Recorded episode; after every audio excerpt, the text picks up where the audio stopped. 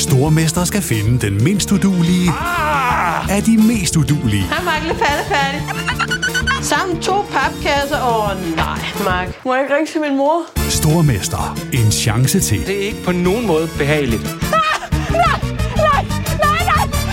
Stream nu på TV2 Play.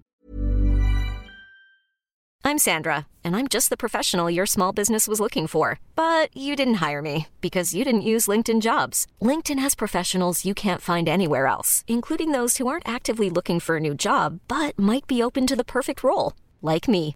In a given month, over 70% of LinkedIn users don't visit other leading job sites. So if you're not looking on LinkedIn, you'll miss out on great candidates like Sandra. Start hiring professionals like a professional. Post your free job on linkedin.com/achieve slash achieve today.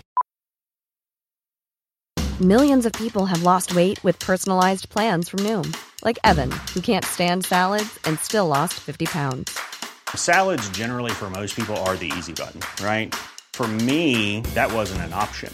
I never really was a salad guy. That's just not who I am. But Noom worked for me. Get your personalized plan today at Noom.com. Real Noom user compensated to provide their story.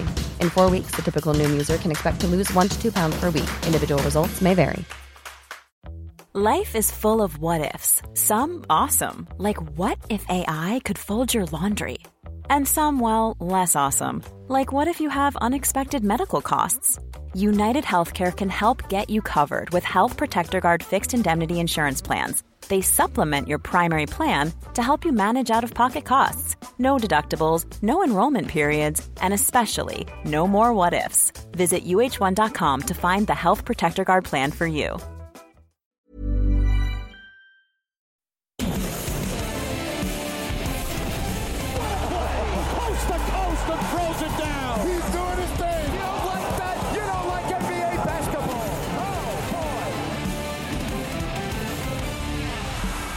Velkommen indenfor til TV2 Sports NBA podcast. Datoen hedder onsdag den 23. marts 2016, og mens store dele af Danmark er ramt af påske og de første tegn på forår, ja, så ruller NBA-grundspillet ufortrødent videre.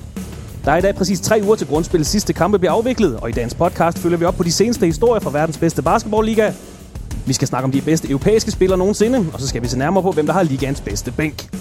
Endnu en gang velkommen indenfor til TV2 Sports NBA podcast. Mit navn er Kristoffer Vestrup, og ved min side her på Kvægtorv i Odense har jeg sportsjournalist Jakob Krytansen. Velkommen til. Hey.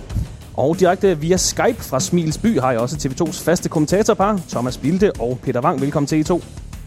Tak skal du have. Tak, tak. En af den forgangne uges helt store historie, det er, at New Orleans Pelicans-profilen Anthony Davis bliver sat ned for resten af sæsonen. Den 23-årige superstjerne har døjet med smerter i både knæ og skuldre, og da Pelicans ikke rigtig har- har noget at spille for længere, ja, så er det i de store perspektiver nok den rigtige beslutning. Det er efterfølgende kommet ud, at Davis har spillet med en skade i de sidste tre sæsoner, ifølge ham selv i hvert fald, og det er altså nu blevet tid til, at han skal opereres. Han misser altså Pelicans sidste 14 kampe i sæsonen, og når blot op for 61 kampe for Pelicans i den her sæson.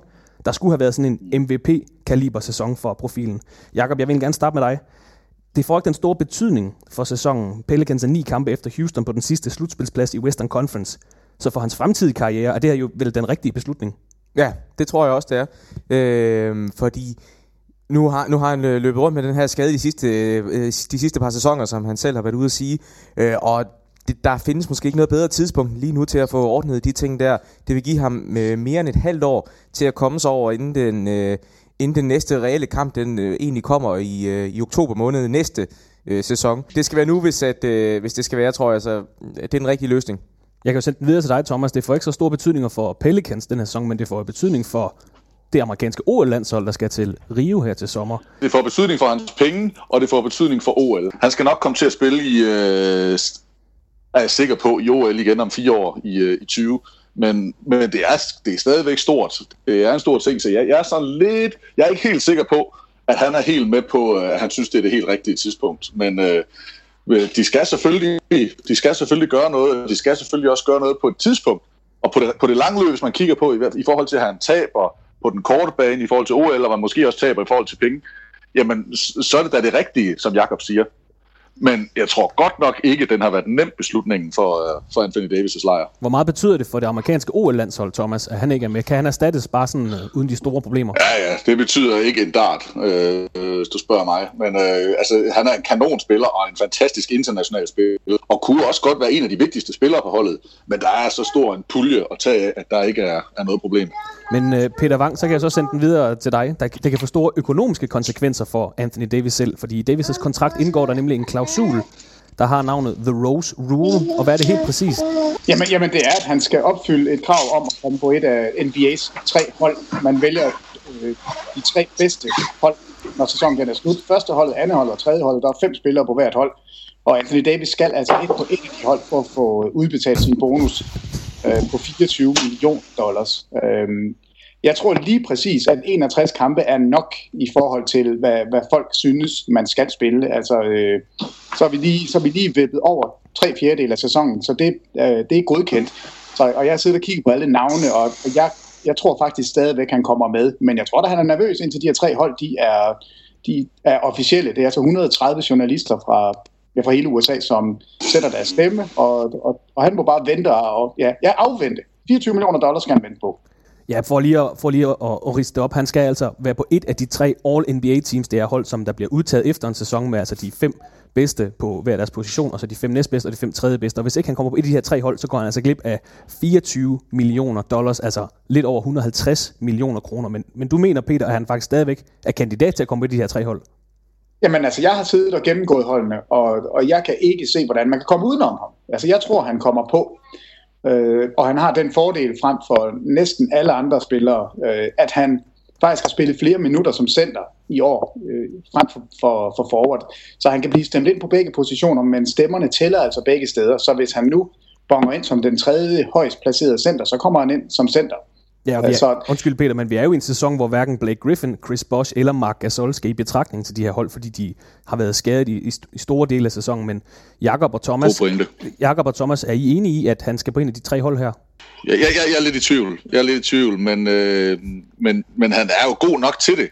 Øh, jeg synes bare ikke, at der, der sæson har, har været så god. Og jo, han har da lavet nogle gode tal, men jeg synes, han har, der har været lidt for meget skader. Jeg synes, spillet har været lidt for svingende til, at jeg synes, at han nødvendigvis hører til på en af de 15 bedste. Men det er da rigtigt, når, som Peter også siger, hvis man begynder at kigge listen ned igennem, og så din pointe med, at der er altså en del andre, der også er skadet og fraværende, så, så begynder der altså at, at blive plads, især nok på den der centerposition. Øhm, så, og jeg vil ikke have ondt i røven over, at han kommer med. Det, det vil jeg ikke. Jeg synes bare, det er lidt mærkeligt, det der, når det er så dårligt et hold. Lidt ligesom vi snakker om, når der er nogen, der skal være all-star. Jamen, det, det, det hører bare ikke til, hvis det er spillere uden for... Øh, nærmest for slutspillet. Nej. Så, så det bliver min eneste anke, men jeg har ikke noget problem med det. Han er klart en af de bedste spillere i ligaen. Ja, jeg tror også godt, jeg kunne få plads til ham. Altså, øh, jeg tror, han snitter omkring er det 24 point og 10 rebounds i den her sæson. Det er, øh, det er nogle af de bedste statistikker, der bliver puttet op af nogen som helst øh, af de store spillere i ligaen. Og øh, så kan det godt være, at man havde større forventninger til ham inden sæsonen, men han leverer stadigvæk. Og vi må stadig huske på, at han er øh, hvad er han, 23, 23 år øh, stadigvæk, øh, hvis han knap nok er det, ja, 23 er han blevet, øh, så altså, der, øh, man har måske haft for store forventninger til ham, øh, gående ind til den her sæson, og så har han spillet en sæson, som måske var lidt, lidt lavere niveau end øh, sidste år, øh, men alligevel er han øh, klar kandidat for, for mit vedkommende til at komme med på et af de tre bedste hold. Ja, jeg ved ikke, om man har for store forventninger. Men, ja, men han skal da ikke på et hold, han skal da ikke på et hold, bare fordi han er 23 år. Altså bare fordi han er ung. Altså det, det, og, og man skal da ikke på for forhold forventningerne. Altså man skal da på, fordi man er god. Så er det lige meget, om man er 37 og Dirk Nowitzki, eller man er 23 og Anthony Davis. Ja, men det har du ret i, men jeg tror, folk er lidt skuffet over ham i år, fordi han havde en fænomenal sæson sidste år. Så han dyppet lidt, men ikke særlig meget, men han dykkede en lille smule i den her sæson. Og så er det som om, at folk de har tænkt, ah, okay, han er måske ikke helt god nok alligevel øh, til at komme med på et af de her tre hold. Jeg synes, han er god nok. Mm-hmm. Jamen, altså, man, jeg, jeg tror, man skal sætte det op sådan her. Øh, hvis vi kigger på forwards, så er der fire forwards, som 100% sikkert skal med. Det er LeBron, Kawhi Leonard, Draymond Green og Kevin Durant. Og det Paul er George. indiskutabelt. Det er indiskutabelt med de fire. Så er der to center, som for mig er indiskutable. Det er Andre Drummond og Boogie Cousins. Fordi øh, de to er bare øh, de to bedste center. Så det vil sige, hvis han skal med på centerpositionen, så er det en Pau Gasol, han skal slås med.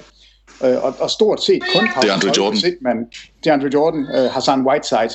øh, bliver nævnt også, og hans øh, tal er også gode nok, men jeg, jeg, det er jo en anden liga, hvis du spørger mig. Hvis han skal slås med, med forwards, så er det Paul Millsat, sat, øh, Paul George, Al Horford som sådan en tweener, der kan være en af begge dele. Men det er dem, vi skal slås med. Når jeg, når jeg Lamarcus Aldridge på, måske alle, også. Jamen, ham har jeg faktisk med som min, min sjette mand sammen med Davis. Altså, jeg har Davis og Aldridge med som mine to forwards. Og jeg kan ikke se, at, at man skal putte Millsap, eller Paul George, eller DeAndre Jordan, eller Pau Gasol, eller Al Horford. Der er ikke en af dem her, som jeg synes har fortjent det mere end Anthony Davis i år.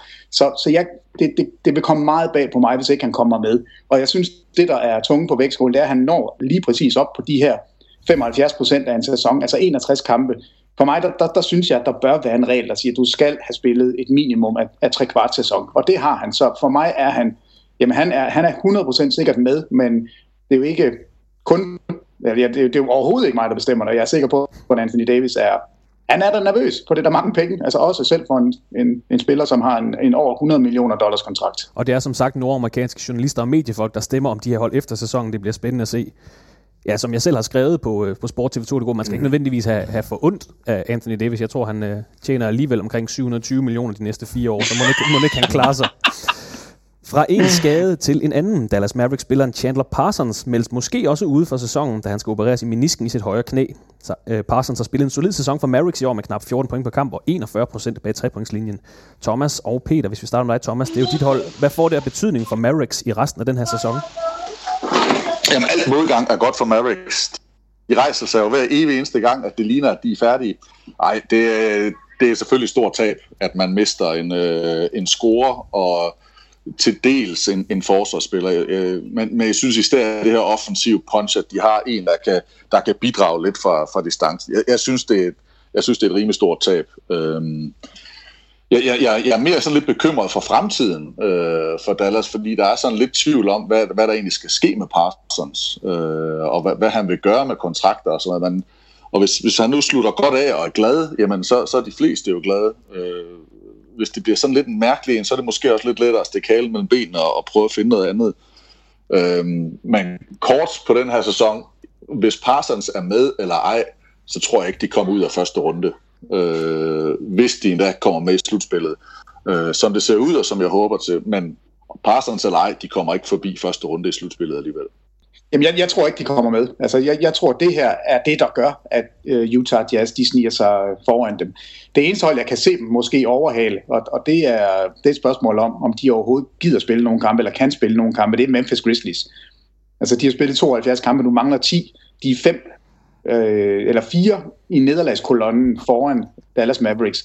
Så, så de bør kunne blive indenfor. Men altså Utah Jazz vil rigtig gerne ind i den her sæson og vise, at de øh, har fortjent det. Og jeg tror, det er Dallas, der kommer til at, at lide playoff-døden. Øh, jeg, jeg tror ikke, at de de sidste 12 kampe kan, kan få nok energi til at holde Utah efter eller bag sig. Og de har også et, øh, et rimelig svært slutprogram. Dallas at de har fire udebanekampe i træk her mod Portland, mod Golden State, ude mod Sacramento, ude mod Denver. Så er det hjemme mod Knicks, ude mod øh, Detroit, ude mod Minnesota. Så er det to svære hjemmekampe hjemme mod Houston, hjemme mod Memphis, så er det ude mod Clippers, og endnu en svær udkamp som kan blive afgørende for det hele ude mod Utah, inden de slutter af hjemme mod San Antonio.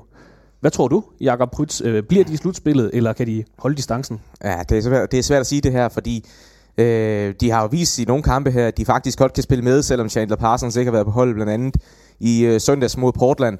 Øh, hvor Dirk Nowitzki altså viste, at han stadigvæk kan spille basketball. Øh, var det 40 point, han scorede i den kamp der, som øh, en af de få over 37 år, var han bare den tredje spiller, der gjorde det. Fire spillere, ja, fjerde. i, fire spillere ja. i, i historien, der gjorde det. Øh, det er tid øh, for Dirk Nowitzki til at, at tage det her hold på skuldrene. Han kommer til at spille flere minutter nu, hvis det her hold skal holde sig indenfor. Men jeg er også ærgerlig over, at øh, Parsons han ikke kan være med længere, fordi det kommer til at betyde noget i den første runde, hvis det er, at de øh, sniger sig med ind i slutspillet. Øh, de kommer ikke videre, det tror jeg simpelthen ikke på, og det har de nok heller ikke gjort alligevel, men de kunne have givet, øh, de kunne have altså, givet mere modstand, hvis de havde haft Chandler Parsons med til at spille øh, den forward-position der. Og jeg vil egentlig gerne snakke lidt mere om øh, dit hold, Thomas Dallas Mavericks. Vi så dem, eller I så dem, i søndags mod Portland Trailblazers, og uden Chandler Parsons, de kommer til at trække store veksler på Wesley Matthews, som også er småskadet, spiller som Devin Harris og Justin Anderson. Men jeg, jeg var ret imponeret over Darren Williams. Jeg troede, at han var øh, ja, begravet for lang tid. Ja, men det, men det, troede, det troede vi jo alle sammen, og det, altså, Peter og mig sad jo også altså, nærmest og smågrinede til hinanden, fordi vi, vi var begge to ret meget op over køre over Darren Williams øh, i hans år i Houston. Undskyld, i Utah. Øhm, og, og, og han har jo bare været for længst begravet. Altså, han blev jo en coach-killer, øh, efter han fik Sloan sat på porten, og han ryger til, til Nets og skulle have sin store kontrakt og være manden, der skulle bære dem. Ingenting kunne det ske, og han blev nærmest dårligere og dårligere og dårligere. Og næste gang man så ham, så tænkte man, kæft, var han egentlig lille? altså, han ser helt klein ud. Øh, han, han ligner jo ikke den der... Altså, jeg havde sådan en fysisk billede af ham som en, en kæmpe stor fysisk point guard for dem, han var overfor i Chris Paul, og, og hvem der lige var der på det tidspunkt, hvor han var, var helt oppe at ringe. Jamen, der var han større. Og det var det noget af det, jeg synes, vi så i den her kamp her, hvor han ligesom havde en eller anden øh, gejst, en eller anden gear, der ligesom sagde, nu, nu skal vi fandme afsted. Om det så er, fordi jeg skal være hurtig, eller jeg skal bakke ned, eller jeg skal tage de hurtige skud. Øh, jeg, jeg synes, det var fedt at se, øh, bare på grund af, at man havde et eller andet billede af ham fra tidligere. Det er ikke fordi, jeg sådan, som synes, at han fortjener det, for jeg har godt nok været træt af ham i Nets. øh, men, men, men jeg, synes sgu, øh, jeg synes, det var fedt at se, øh, at han lige pludselig meldte sig på banen. Og efter kampen var han ude at sige, at det var for Dirks skyld. Nu skal vi gøre alt, for vi kan for at få Dirk i slutspillet igen. Ja, ja. Men øh, hvis du gør det der, så kan du også gøre det for din egen skyld lidt mere. Øh, det må han gerne. Det, oh, men det, det, det, det er jo det, der er lidt, øh, ikke tankevækkende, men, men skræmmende for Dallas, at de, de vinder efter omkamp i en kamp, hvor Dirk scorer 40 point, hvor Darren Williams spiller den bedste kamp, han har spillet i, i en, en Dallas-uniform øh, med de her 30 og 15 assists, og det er første gang, en spiller har gjort det, siden Jason Kidd gjorde det tilbage i 96. Så man skal altså have to out of this world performances fra to spillere. Og de spiller også uden center, Peter. De spiller også uden Chandler Parsons. Jamen, det er jo altså, det. Er også, det er også noget den anden vej, jo. Jo, jo, jamen det er det, jeg mener. At det er, øh, det er en kraftpræstation. De skal ud og lave 12 gange i streg for at komme inden for i slutspillet. Og det er derfor, det tror jeg simpelthen ikke på, at de kan gøre. Øh, det var rigtig flot, de gjorde det der. Det var en fuld fortjent sejr, og, og det holder liv i troen på det. Men jeg tror ikke på, at de kan holde kadencen over 12 kampe. Jeg tror, Utah øh, øh, de, de lugter blod nu, og jeg tror, de sniger sig indenfor. Der, der er et eller andet med det her hold, der, og øh, for, for mig at se, at det modstridende, at de skal vinde kampe det her, fordi de er simpelthen så gamle, mange af de spillere, de er så afdankede. Øh, Dirk Nowitzki, selvfølgelig spiller han stadigvæk godt, men han er jo ingenting i forhold til, hvad han var for en 5-6-7 år tilbage. Det samme med Darren Williams, øh, øh Sasha Petulia, David Lee, øh, Wesley Matthews, eller ikke den, helt den spiller, som han var sidste år. Øh, det er virkelig et hold, der skal halde sig igennem øh, resten af sæsonen, den regulære sæson, og formentlig også halde sig igennem slutspillet, hvis de kommer så langt. Altså, der er bare ikke særlig meget power i det her. Det er heller ikke et hold, jeg kan se lave nogen som helst overraskelse i slutspillet. Det kan måske med nogle af de andre hold. Utah for eksempel, der kommer ind. Øh, de kommer nok ikke ind og slår Golden State eller San Antonio, men de kan måske godt kan tage en eller to kampe. Det tror jeg simpelthen ikke, Dallas kan, hvis de kommer i slutspillet. Jamen, der må jeg så være meget uenig. Fordi, ja, det er også mig. At Dallas har netop det, øh, som de fleste andre klubber ikke har. De har en head coach. Rick Carlisle er genial. Og hvis han bare kan få slæbt det her hold ind i slutspillet, så er det faktisk et af de hold, hvor jeg tænker, nej, dem har man ikke lyst til at møde, fordi Rick Carlisle, Dirk Nowitzki i en syvkampserie, hvor man ved, at man har øh, to eller tre dage mellem hver kamp, så tror jeg, at det kan være et farligt hold. Men jeg tror bare ikke på, at de kan slæbe sig ind i slutspillet, og jeg synes, det er ærgerligt for slutspillet, fordi Utah får en på lampen, ligegyldigt om de bliver nummer 8, eller nummer 7, eller 6, eller 5. Det er fuldstændig ligegyldigt. Øh, der tror jeg, at Dallas vil være en meget værre modstander. Så for slutspillets skyld, så håber jeg simpelthen så meget, at, øh, at Dallas kommer indenfor. Jeg tror bare ikke på det, fordi det bliver for hårdt for dem at, at slæbe sig igennem de sidste 12 kampe. Jeg, jeg vil godt lige tilføje, jeg synes jo også, at alle de spillere, du nævnte, Jakob, det er jo faktisk spillere, der har fundet deres anden ungdom, eller tredje ungdom, øh, nogle af dem. Øh, og, og dengang, at de var sidst i slutspillet, var det mod Spurs, hvor de taber 4-3. Mm. Øh, ingen havde regnet dem for noget som helst. Ingen sagde, og, og det er ikke for at skal klappe Peter på ryggen, der er heldigvis for langt til at kan blive Jo, klap, klap, klap, klap for sat. men, men, men hans, hans man crush på Carlisle og, og andre, er jo berettiget. Altså det, det er en rigtig, rigtig dygtig træner, og man har nogle spillere, der har været i slutspillet før, der har prøvet nogle ting. Det er rigtigt, at de er skadet et hold, og, og de kommer ikke ud af første runde, så vi skulle nok diskutere, om det er en eller to sejre, de får. Men jeg synes ikke at sige, at Utah er en, er en bedre chance i, i slutspillet end Dallas. Øh, det, det synes jeg ikke. Der synes jeg faktisk, at man har nogen, der netop kan spille slutspilsbasket, fordi de har også har noget rutine. Ja, skal vi lade den ligge der? jeg, tror, det, jeg, tror, det, jeg tror, det er en lang diskussion at komme ud ikke i det svar, eller der. hvad? Der er ikke, der er ikke mere, der er Nå, ikke kugler altså- i den der lille øh, Boston-bøs. Min tanke, min, altså min tanke med det her, det er simpelthen, at de, øh, de, de, kan ikke, de, kan, de vil simpelthen blive mast af ligegyldigt hvilket hold det, det er. Både på fart, på fysik, øh, altså øh, på tempo også. Farten og, bliver jo sat ned i slutspillet. Du spiller ikke hurtigere i slutspillet. det kommer an på, hvem der kommer til at kontrollere farten, og det kommer øh, først... Og hvis det er øh, Golden State, så ja. Og det bliver go- også, hvis det bliver San Antonio Spurs. Øh, der har det mere sådan, at Utah, de kommer med noget, øh, noget forsvars øh, pres, øh, et rigtig godt forsvarshold, som øh, måske kan, kan lukke de her hold ned. Det tror jeg ikke på, at Dallas kan. Øh, det kan de med garanti ikke. Og jeg tror offensivt ikke, at de kan komme igennem. Men, Hvis Utah de kan vælge at slå det til i slutspillet og blive et godt forsvarshold, så skulle de måske have gjort det lidt før nu, hvor de ligger uden for slutspilsspillet. Jeg synes, det er imponerende, hvis de kan gøre det mod ligaens bedste hold, eller næstbedste hold øh, i slutspillet, bare fordi nu er det slutspil. Jeg siger heller ikke, de, Så, favori- øh, jeg siger heller ikke, de er favoritter til en, øh, en serie. Jeg tror bare, at de har større chance for det end Dallas. Ja, men, men vi, bare, bare vi er enige om, at ligegyldigt hvilket et, et af de to hold, der kommer ind, så kommer de nok ikke ud af første runde. Det er vi Det er vi enige om. Eller jeg i hvert fald. Om det bliver Dallas Mavericks eller Utah Jazz, det vil de sidste tre uger af sæsonen altså vise en ting, vi dog kan blive enige om, forhåbentlig. Det er altså, at Dirk Nowitzki han er fantastisk. I søndagens tv-kamp, som sagt, der smed han hele 40 point i hovedet på Portland Trailblazers, da de vandt efter overtid 132-120. Dermed kom han i selskab med Hall of Famer som Kareem Abdul-Jabbar, Karl Malone og Michael Jordan som de eneste spillere til at score 40 point i en alder af over 37 år. Vi har snakket rigtig meget om Dirk Nowitzki her de sidste halvanden sæson, Thomas og Peter. Men han bliver bare ved. Gik lige for folk, der måske er stadigvæk ikke kender til ham. Hvad er Dirk Nowitzki egentlig? Jamen, han er tysker. Okay, så går vi og, videre. så, og, så, og, og så er han lang, øh, og så er han en, en fænomenal skytte. Øh, så er han en spiller, der har været med til at revolutionere sin, øh, sin position, eller et par positioner måske, i, i NBA, om man vil have ham til at være stor mand, der træder ned, eller en, en mindre mand, der træder ind. Øh, han lignede en spiller, også, og det skal jeg være ærlig at sige, når jeg også er fan, der, der var ved at være færdig. Øh, men jeg synes vidderligt, at han har fundet ny energi og en, øh, om end ikke ny ungdom, men så i hvert fald et nyt øh, energispark, der har, der har løftet ham. Og han har jo de her vanvittige crunch time statistikker i år. Øh, han er blevet spillet som ren center. Og jeg ved godt, at ligaen er blevet mindre, og man, man spiller mindre.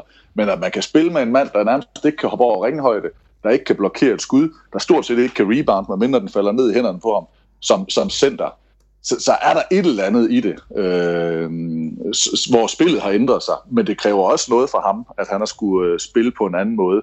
For en af de grunde til, at jeg troede, at han egentlig kunne blive ved med at spille længere på, det var faktisk, at man kunne gemme ham lidt. Altså man kunne have en, en anden center, der endte to tævne, og så Dirk Nowitzki, han kunne, øh, man kunne gå lidt længere øh, til ham lidt senere i kampene, øh, og skyde, i stedet for at han skulle stå og spille det her fysiske spil. Men den her sidste halvsæson, der er han jo blevet fuldstændig kastet for løverne øh, ind i midten. Og så synes jeg, det hører med til det, for dem, der ikke helt er med, øh, ved, hvem han er. Han er i er det top 7, 8 stykker, Seks. 7 som, øh, som, som mest scorende spiller.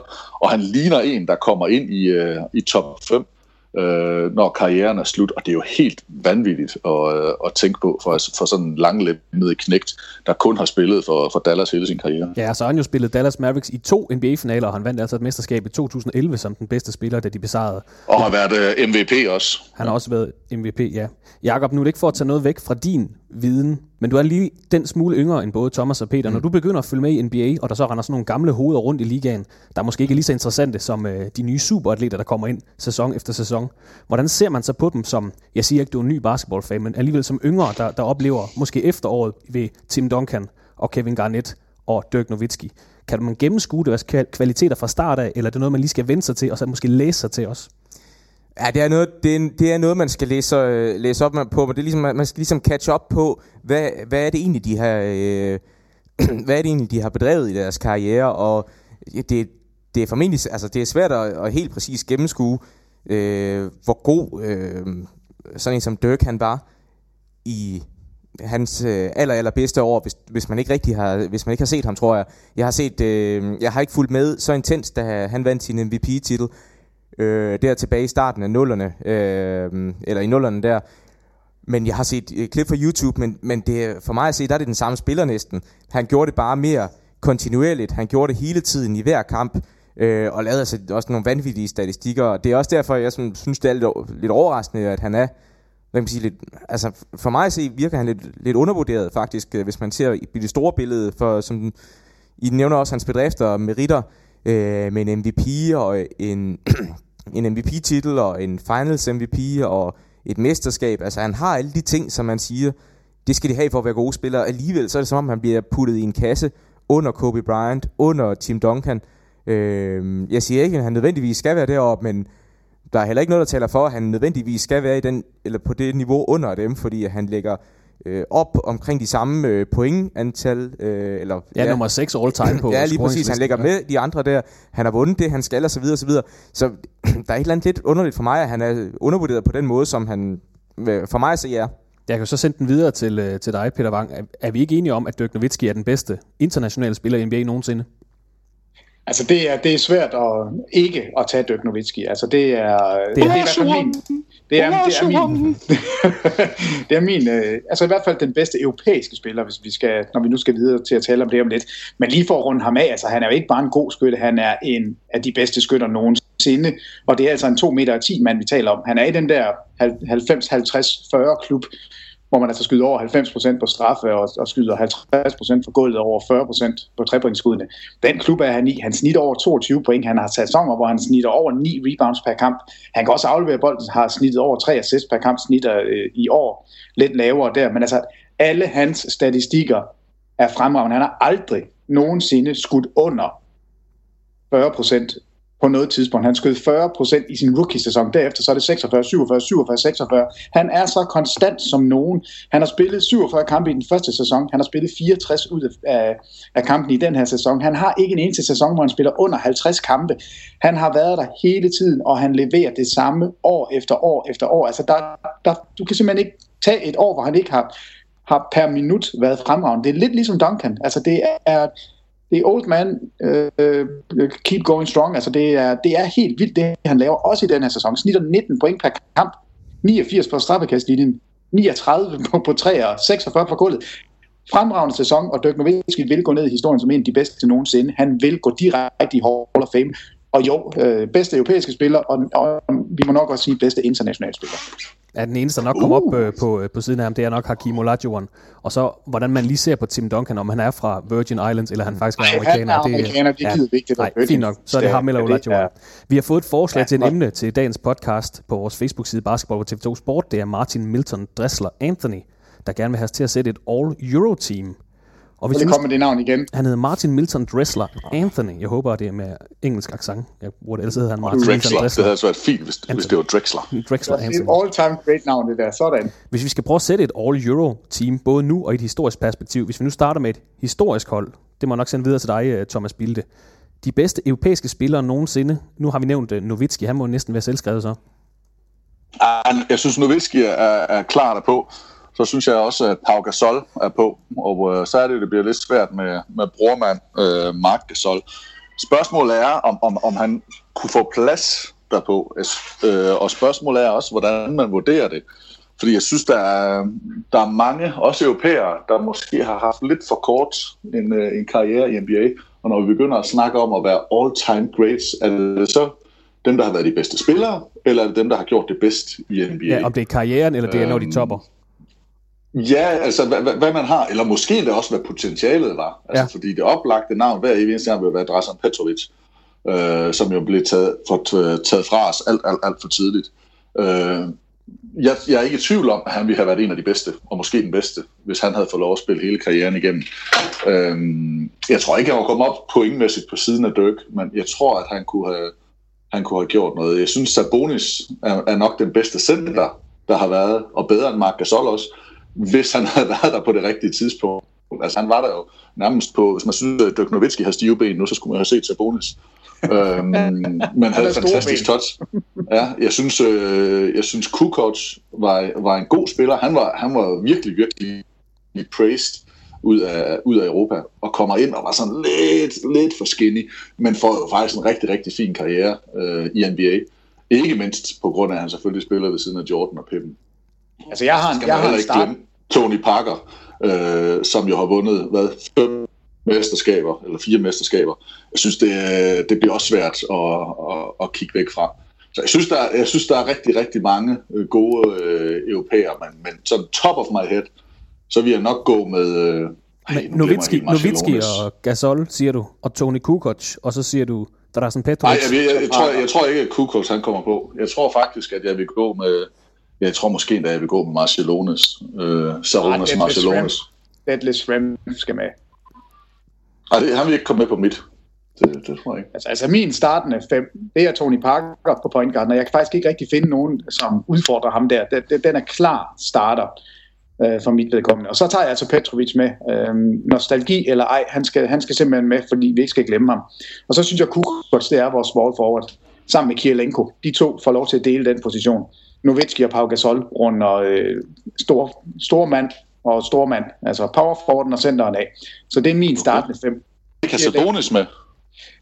Han kan Nej, ikke fordi, jeg, fordi han kom så sent ind i NBA, og der, vi så slet ikke, hvad han kunne rigtigt på NBA-level. Øhm, og der, der synes jeg, at Pau Gasol har leveret så meget, vundet mesterskaber i NBA. Så det skal Og jeg synes han- også, at han Gasol har at leveret mere.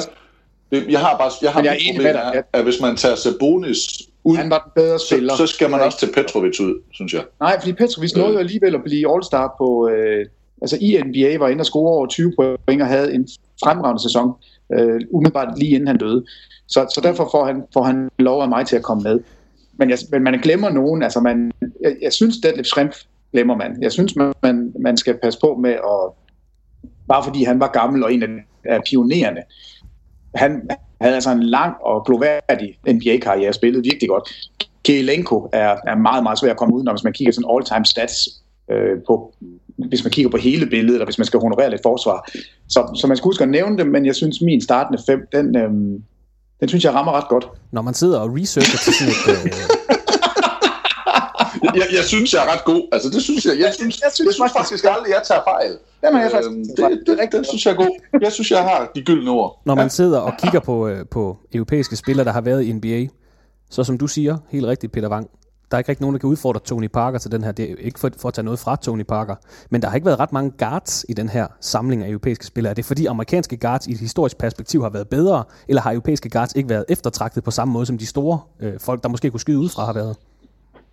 Altså, jeg, undskyld Peter, men jeg tror, Marcelones, han tæller vel som guard, gør han ikke det? Jeg synes faktisk også, at Petrovic, han tæller som, øh, som guard. Og det, Ja, Marcelones kom måske, kom måske ind lidt sent. Øh, øh, ja, det var bare lige mit Jeg synes, jeg synes, der har været nogle rigtig, rigtig store navne på, øh, på guardpladsen også. Jo, jo, men hvis man, hvis man stiller det op imod Dirk Nowitzki, Pau Gasol, Mark Gasol, Ilgauskas, skal vi også huske at nævne, Vlade Divac er der også. Altså, det er meget de store navne. Mm. Altså, de store spillere, mener jeg. Enig, enig, enig. Jeg, jeg tror, der er et eller andet med det der atletiske. Øhm, at, at de point guards, som er i NBA, de er bare så vilde. Altså, der, de, de flyver bare rundt. Vi ser en, en nu er han så ikke øh, europæer, men Raul Neto lige nu, som var startende point guard for Utah, er en fremragende point guard, men, men atletisk kan han ikke rigtig følge med. Altså, der, og, og han er nok sådan en, for mig at se, sådan en, en typisk international point guard, som kan styre spillet. Øh, Pablo Prigioni kan også nævnes, øh, nu ved jeg godt, han er 38 år gammel, og derfor skal vi slet ikke tale om ham på den måde. Nej! Nej, jeg tænkte lige Ginobili. Han er selvfølgelig ikke europæer. Jeg skal lige til at sige, har vi glemt ham? Argentina er desværre ikke en del af Europa endnu. Peter. Uh, det var godt. Det kan være, det, var kommer godt, en dag. det- Jeg synes, de, de mangler nogle atletiske evner, øh, de point guards, for at kunne være helt med. Og det er derfor, der ikke er flere i det historiske perspektiv fra Europa af, på guardpladserne. Så. Det, det er i hvert fald en del af det, øh, efter min, sådan, efter min mening. Hvis vi nu springer til den her sæson. Jakob Prytz, og skal sætte et All-Euro-hold, vi er nok nødt til at se bort fra Mark Gasol for den her sæson, hvis det kun er 2015-16, vi snakker om. Mm. Og så bliver det måske svært at komme udenom en spiller som Nicolas Batum, lidt atypisk øh, på sådan et øh, All-Euro-team. Hvad siger du til, til, til fem starter på sådan et All-Euro-hold for i år? Jamen nu har jeg, lige, jeg har faktisk lige siddet og skrevet fem navne ned, mens at, øh, de andre to de lige har, har talt om, øh, om øh, sådan på det bredere perspektiv og historien. Og øh, nu er det med far for at få ørerne meget i maskinen nu Bare her, når, når, jeg, når jeg slynger fem navne ud her, fordi jeg har nemlig ikke Dirk Nowitzki med på mit øh, hold, til trods for, at vi lige har rost ham helt vanvittigt. Øh, på de to guardpladser har jeg Janis Antetokounmpo og Ricky Rubio. Og øh, på de to forwardpladser, Nicolas Batum og Pau Gasol, og som center, Nikola Vucevic. Den kan vi så sende videre til, øh, til Smils by her. Hvad siger I til den start femmer? Ja, der, der må der gerne stille op mod de fleste. Altså, der, hvor, jeg ved, hvor, mange, hvor mange skytter var der? Nu fik jeg ikke lige talt dem, men der er i hvert fald ikke nogen guards, der kan skyde. Nej, det er rigtigt nok. Øh, nej, ja, ja, ja, det ved jeg ikke. Det, det synes jeg ikke. Det, det, jeg, jeg synes ikke, det holder. Men derfor skal man da have lov at have sin egen, have sin egen mening. Der bliver ikke plads til altså, Porzingis i din start femmer, for eksempel den lettiske forward. Nej, men så skulle han slå Pau Gasol ud. Det synes jeg ikke, han har fortjent. Altså, jeg, det synes jeg, jeg heller ikke. Vucevic, øh, jeg tror faktisk, hvis vi skulle... Hvis ikke... Øh, jeg, jeg har nu Gasol som startende center. Hvis ikke det skulle være ham, så tror jeg, jeg vil gå med Valanciunas frem for Vucevic. Um, og, og Dirk vil jeg nu altså have med. Altså, jeg har Dirk og Gasol som de to store. Ja. Antetokounmpo er helt enig, at han skal med. Um, og og så, så har Thomas en pointe, at, at hvis man tager Antetokounmpo med, så er det svært at få Rubio med, men, men nu skal vi jo ikke kun kigge på, om holdet vil fungere sammen, men hvem man synes sådan har været bedst. Mm. Uh, Tony Parker har ikke spillet en, en rasende god sæson i år. Han har spillet en okay sæson, men, men Rubio kan noget forsvarsmæssigt, som, som er spændende. Han har nogle, virkelig nogle begrænsninger i forhold til, øh, til angrebet. Men jeg synes, øh, Rubio, Antetokounmpo og, og Batum, især Batum er meget enige, og, og også Antetokounmpo. Øh, så, så min, den vil nok hedde, øh, hvis man tænker som hold, så vil den nok hedde Tony Parker for at få lidt mere angrebsmæssigt over Rubio. Og så har han til Tukumbo og Batum, og så de to store drenge, jeg nævnte før. Men, men gode navne der er med. Øh, Martin Gortat kunne også godt nævnes. Jeg synes, at han har spillet en, en rigtig flot sæson også i år. Men... Det er lige for, at jeg hellere vil have Jose Calderon, end jeg vil have Ricky Rubio. Men øh, det er så bare meget personligt. Ja, det får du ikke. han har jo rent faktisk spillet godt i den her sæson, Ricky Rubio. Jeg ved godt, han brænder en masse skud og sådan nogle ting, men han er, han, han orkestrerer det der Minnesota-angreb rigtig, rigtig godt og sætter det rigtig godt op. Og så kan det godt være, at han ikke selv kan ja, ramme de, gør, de, de, de vinder jo en masse kampe, det er rigtigt. De, det, jeg ved de, godt, de han ikke, godt. Jeg ved godt, de ikke vinder mesterskabet, Thomas, men det er heller ikke det, man skal måle ham på øh, lige nu. Han, øh, Nej, men det, han, men det er lidt den samme snak for mig. Det er lidt den samme snak med Anthony Davis. Men det er fint nok, at han snitter 20-10 eller 24-10, men når der ikke er en... Altså, det var lige før, at du og jeg og Peter kunne få lov at komme på holdet, fordi der er så mange skader. Altså det, det, det er klart, at hvis man er de eneste, der skal tage et skud, eller dem, dem der har bolden hele tiden, og det betyder ikke så meget, jamen så får man jo nogle bedre stats. Øh, eller man får i hvert fald muligheden. Jeg tror, man, jeg tror, man skulle have Peters per 100 boldbesiddelser ind i, i nogle af de her, eller hans true PER, eller ikke hans, men den har i hvert fald ynder, for, for at, for, at, at kigge på de her spillere øh, og deres vurdering i forhold til de andre. Men ja, jeg vil så at sige, og det er ikke for at bare skal tage det fra, der, der er jo ikke så mange andre øh, gode point guards. Nej, det er lige helt præcis. med på. Lige præcis. Så, altså, så, jeg sad og kiggede dem igennem. Det er jo sådan nogle øh, som Dennis Røder, der er øh, backup point guard i øh, Atlanta, man skal, man skal tage fat i. Øh, måske Evan Fournier, øh, som har spillet en flot sæson, men han er jo ikke nogen øh, superstjerne eller all-star-kandidat overhovedet på nogen måde. Øh, det, det er faktisk lidt sjovt. Det var Rubio heller ikke. Nej, men, han, øh, men jeg siger også bare, at det er heller ikke, fordi der er nogle oplagte afløsere til ham. Øh, det, Nej, der, der er en, vi overser på point guard-positionen, Gordon Dragic. Øh, synes jeg jo godt, man sådan lige kunne overveje lidt, men, men jeg er helt enig med Rubio, og hvis man kigger på de lidt nørdede statistikker, så er det her defensive real plus minus, der er Rubio altså den bedste point guard i hele NBA. Altså han er en fremragende forsvarsguard. Øh, min bekymring er så bare, om, om angrebet kan leve med, at man har en Antetokounmpo, som ikke kan skyde udefra. Men, men jeg er helt med Prytz. Altså, Rubio er fortjent øh, i spil her. Det er, det, det må jeg sige. Jeg, jeg, jeg synes, han er, han er oplagt. Ham og Tony Parker er, er oplagt, men vi glemmer en, en Goran Dragic. Ja, andre europæiske navne, vi kan nævne til det her hold, det er altså Ines Kanter, der spiller for Oklahoma, Rudy Gobert i Utah, Danilo Gallinari har faktisk spillet en flot sæson for Denver. Vi har en Luol Deng i Miami. Kort sæson. Hvad for noget? En kort sæson. En kort sæson, men stadig flot. Øhm, en Mirza, ja, ja. Mirza Teletovic, måske, og en Bojan Bogdanovic. Og så måske også en dag, hvis man skal have en 12. mand på bænken, så Jonas Jerebko for, øh, for Boston Celtics, så vi også har lidt nordisk blod med på det hold. Men altså en del, øh, en del gode... Øh, nej, okay. så satte Thomas lige støvlen ned. Men i forlængelse af vores snak her om uh, All-Euro-holdene, så har jeg også uh, tilføjet et, et punkt til dagens podcast-orden. Øh, nemlig den 21-årige Milwaukee Bucks-spiller Giannis Antetokounmpo, som du snakkede om før, Jakob. Du har været ret imponeret af Antetokounmpo og kom og hæv mig lidt i, i ærmet her den anden dag, og sagde, ham vil du gerne snakke om i, i den her podcast. Han har haft en virkelig stærk marts måned indtil videre. Jeg tror, han snitter 20 point, 8 rebound og 8 assists. Men hvad du har set i, øh, i Milwaukee's og måske Antetokounmpos spil her den sidste måned, Jakob? Ja, det, det jeg har set, det er jo en, en spiller, der virkelig blomstrer op. Det er en spiller, som hele NBA har, har vidst lige fra han trådte ind i ligaen. Ham her, han kan altså spille basketball. Han har et af de største potentialer, der nogensinde er set, øh, altså rent fysisk øh, i en basketballspiller i NBA. Men der er ikke rigtig nogen, der har, har øh, formået at forløse det her potentiale. De har øh, smidt ham ud på den her forwardplads og parkeret ham derude, som om, at det var det, han skulle, fordi det var det, han havde kroppen til, og øh, det var det, han ja, nok mindet mest om i forhold til de spillere, der i forvejen var i NBA. Han har været sammenlignet meget med Kevin Durant, i hvert fald i øh, øh, statur, øh, på grund af de lange arme og den høje figur og sådan nogle ting. Men det har så vist sig, efter at han for en god måneds tid siden, sådan lidt af nød, faktisk blev rykket ned som øh, point guard på det her Milwaukee-hold, at han er en meget bedre øh, spilfordeler, altså meget bedre playmaker, end han er som sådan en spot-up shooter, eller en, øh, eller en, en spiller, som ligesom skal lave cuts og, og, og kreere det derfra. Han skal simpelthen have bolden i hænderne, og det er der jo kommet helt vanvittige ting ud af. Øh, lad os prøve at starte i sommer øh, sidste år, fordi at, øh, det er her det er første gang, sådan øh, så småt begynder at boble lidt øh, med det her Giannis øh, Antetokounmpo som point guard. Ja, historien opstår der, man begynder at spekulere lidt i, ja. kan han faktisk gøre det her? Fordi han har gode handles, selvom han er, jeg tror han er 6'11, så han er lige under 2 meter 10. Jeps, og, øh, og han vokser stadigvæk. ja, det er det. Der er ikke nogen, der ved præcis, hvor høj han er. Træneren op i Milwaukee, uh, Jason Kidd, han... Som i øvrigt har fødselsdag i dag. Undskyld, jeg afbryder. Tillykke til ham. Han, øh, han eksperimenterer ham i en kamp i Summer League, øh, som den her opvarmningsturnering til NBA. Prøver ham lige af. Det lykkes ikke rigtigt, og så øh, glemmer folk egentlig det meste om det her. Øh, og så kommer øh, der en skade ud af det blå. Øh, Mark, øh, Michael Carter-Williams, øh, deres normale point guard, bliver skadet. Sæsonen er nærmest slut for Milwaukee, der ikke kan nå i slutspil, og så prøver de øh, Giannis Antetokounmpo som point guard, og det viser sig, at han er vanvittigt dygtig til det, og de har virkelig fået aktiveret ham, givet ham bolden i hænderne, og der har været gevinst fra nærmest fra første kamp. Han havde en triple-double i, øh, jeg tror det var den anden kamp som point guard, og øh, siden da han har haft fire af slagsen i de her sådan cirka 20 kampe, han har spillet øh, som, som point guard på det her hold. Øh, senest havde han 21 point, 12 rebounds og 5 assist mod Pistons, og han er gået op i både point, rebounds, assist, steals, blocks, og han har færre turnovers i forhold til, da han spillede forward. Så der må man bare sige, det er som om, de har knækket koden med Antetokounmpo, og det bedste ved det hele, det er, at han er altså stadig kun 21 år.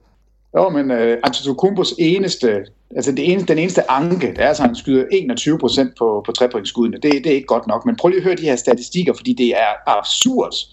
Efter All-Star-kamp, altså All-Star-breaket, det er 17 kampe, han har spillet der, der snitter han 19 point, 8 assists, 9,5 rebound, to blokerede skud og halvandet steal per kamp. Altså, det er jo helt, altså det er jo øh, Oscar Robertson-tal, vi taler om. Og han gik før All-Star break, der snittede han lige under 3 assists per kamp. Der er han altså op på 8 assists per kamp nu. Så de har helt bestemt fat i noget af det rigtige. Øh, og, og kan man forestille sig en værre point guard at skulle øh, dækkes op af en Antetokounmpo 2 meter 10 med lange arme, som samler op på hel bane. Og så har du stadigvæk, øh, du har ikke fordelen Jeg tror, jeg tror godt, jeg kunne nævne Westbrook, Peter, bare lige for at høre din hest der. Altså, jeg, jeg har vi har sagt med heller ikke spillet overfor. Nej, det er heller ikke. Men altså, Antetokounmpo, altså den her krop, den her krop som point guard, det er jo helt vildt, og så snitter han over 9 rebounds per kamp. Altså jeg er meget med Prytz. Altså det her eksperiment, som Jason Kidd har gang i, blive ved, fordi øh, om ikke andet, så er det super, super underholdende. Men, men det kommer ikke til at fungere i Milwaukee, medmindre man, man går ud og får fire andre spillere, som kan åbne gulvet, og som kan ramme nogle træer, så de har et problem under kurven. Den centerinvestering, de har lavet, det, er, det kommer ikke til at gå. Altså de, de skal ud og have en, en alsidig big man i stedet for. Men, men det her, keep it up, fordi øh, jeg er fan. Jeg synes simpelthen, det er så morsomt at se ham. Det er nødt til lige at spole bare lige en to og et halvt minut tilbage, tror jeg. At han siger, at, at, at Antetokounmpo var et af de største talenter på vej ind, og man var, man var fuldstændig hyped omkring ham. Og, Nej, det... altså, sådan husker jeg det ikke. Sådan husker jeg det ikke. Jeg husker det udelukkende som en, en, en spiller, der var et kæmpe sats. Altså, man anede ikke, hvad han havde spillet andet end noget ungdomsbasketagtigt i Grækenland. Og man havde kun set de her lange af, man kunne se, der var noget, men, men der var faktisk folk, der var sure og overrasket over, at man tog en chance på ham. At han så er en fantastisk spiller, det er noget helt andet. Men jeg synes, den der starten der, der, der, der, der synes jeg mere, at han kom ind som et sats, at man, man tog en chance på et, øh, på et græsk talent med meget, meget lange arme. Ja, det er jeg enig i, men, men, men, men det jeg mener med det, det var, at han var, han, er, han, er det største, han har haft det største potentiale rent fysisk, og det er det, man har kunne se lige fra starten af, og det er også derfor, de valgte at tage ham øh, dengang, og, og, og det er også rigtigt, at han gik jo først øh, i draften som nummer, var det 12 eller 13 eller deromkring, øh, det var nede, det var et, et stykke nede, 15 helt nede. Ja. 15. Okay. Ja. ja, der er nogen, Men han der kom, altså jeg, han kom jo ind, og, og Bill Simmons, som jo på det tidspunkt var øh, var en, en, øh, en fyr, man gerne måtte referere til, der var han ikke var kommet i unåde hos ESPN. Altså han var jo i hvert fald tidligt ude og sige, at den her spiller er interessant, og kaldte ham The Alphabet, og hvad skal vi gøre? Vi er jo nødt til at lære hans navn at kende, fordi han kommer til at, at vise os noget specielt. Så man vidste godt, at, at der var noget råt talent, og, og nu ser vi altså bare, hvad det er, det kan blive til. Men altså, jeg var i Sevilla og, og se VM-basket, hvor Grækenland var i den pulje, som spillede i Sevilla. Og vi havde jo glædet os helt vildt til, nu skulle vi se Antetokounmpo gå amok på det græske landshold. Han spillede nærmest ikke, altså han kunne ikke engang få tid på, på det græske landshold. Så, så han er en funky historie, men, men lige nu, det der foregår, er super, super interessant at følge med i. Det, der øh, også er interessant med ham, øh, har jeg lagt mærke til, det er, at øh, forsvarsholdene, de ved simpelthen ikke, hvad de skal gøre ved ham, når han har bolden i hænderne, fordi at, øh, det er jo som regel sådan, at øh, når pointguarden har bolden i hænderne, så er det den, det andet holds pointguard, der skal dække ham op. Men øh, for, problemet er bare, at øh, Giannis Antetokounmpo, han er jo gerne 20 cm højere end øh, den spiller, han spiller overfor, så de kan simpelthen ikke stoppe ham. Og så kræver han måske to mand, der skal dække ham op, og det, det, bliver, øh, det giver en fri medspiller. Det har blandt andet gjort, og nu har jeg lige tjekket op på, Jabari Parker, øh, der er blevet taget i, som et af aller, aller øverste øh, valg her i et af de sidste draft, nummer to. Øhm, han er gået fra, inden Giannis han spillede øh, point guard, til at score 13 point per kamp. Nu scorer han over 20 point per kamp. Det er altså 7 points øh, forbedring øh, på, at øh, Giannis Antetokounmpo han er blevet flyttet til point guard. Så det er ikke kun ham selv, der er blevet bedre, men det er også både holdet og det er medspillerne.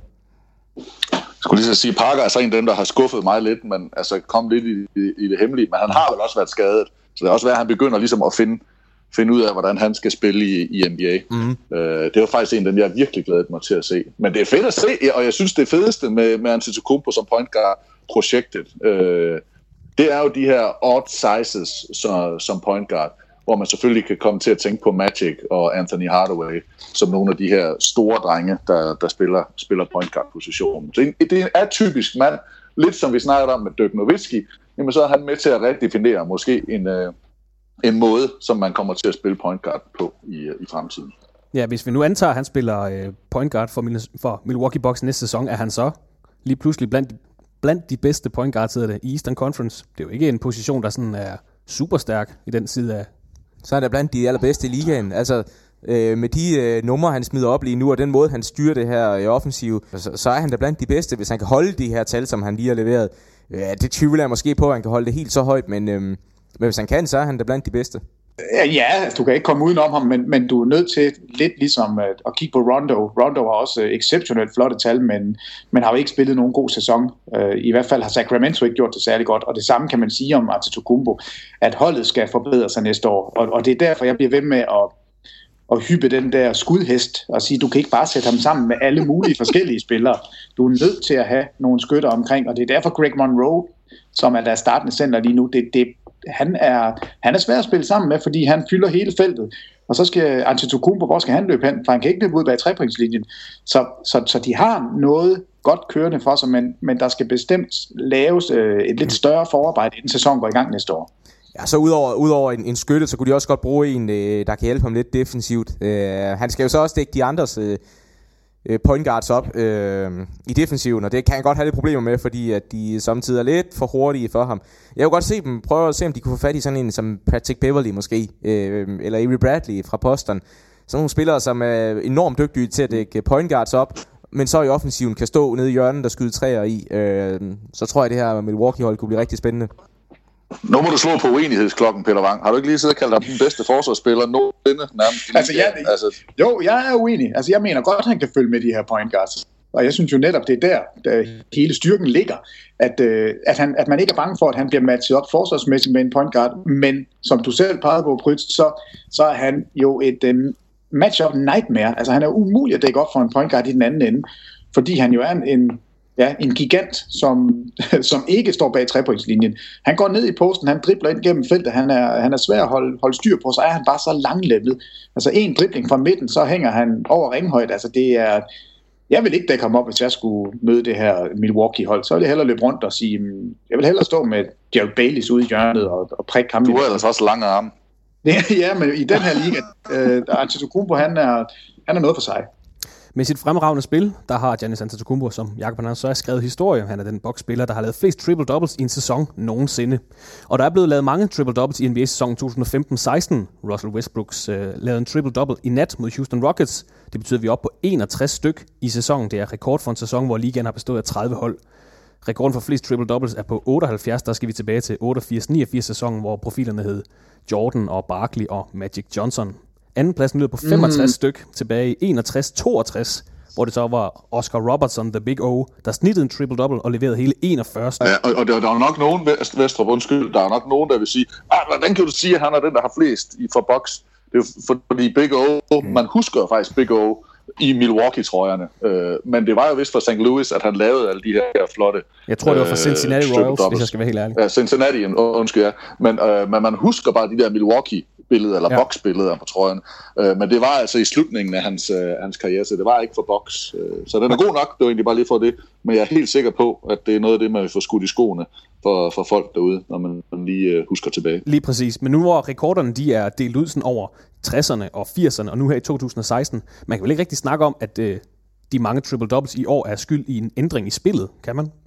Ja, jeg synes måske godt, man kan kigge lidt på, at der er mange, øh, der er flere, der går til at spille sådan en, øh, der er flere hold, der bruger en, en, en power forward til at styre forsvaret, eller undskyld, til at styre angrebet. Øh, ligesom øh, Giannis Antetokounmpo, han spiller i virkeligheden ikke point guard, han spiller mere point forward, på samme måde som LeBron James gør, på samme måde som Draymond Green gør.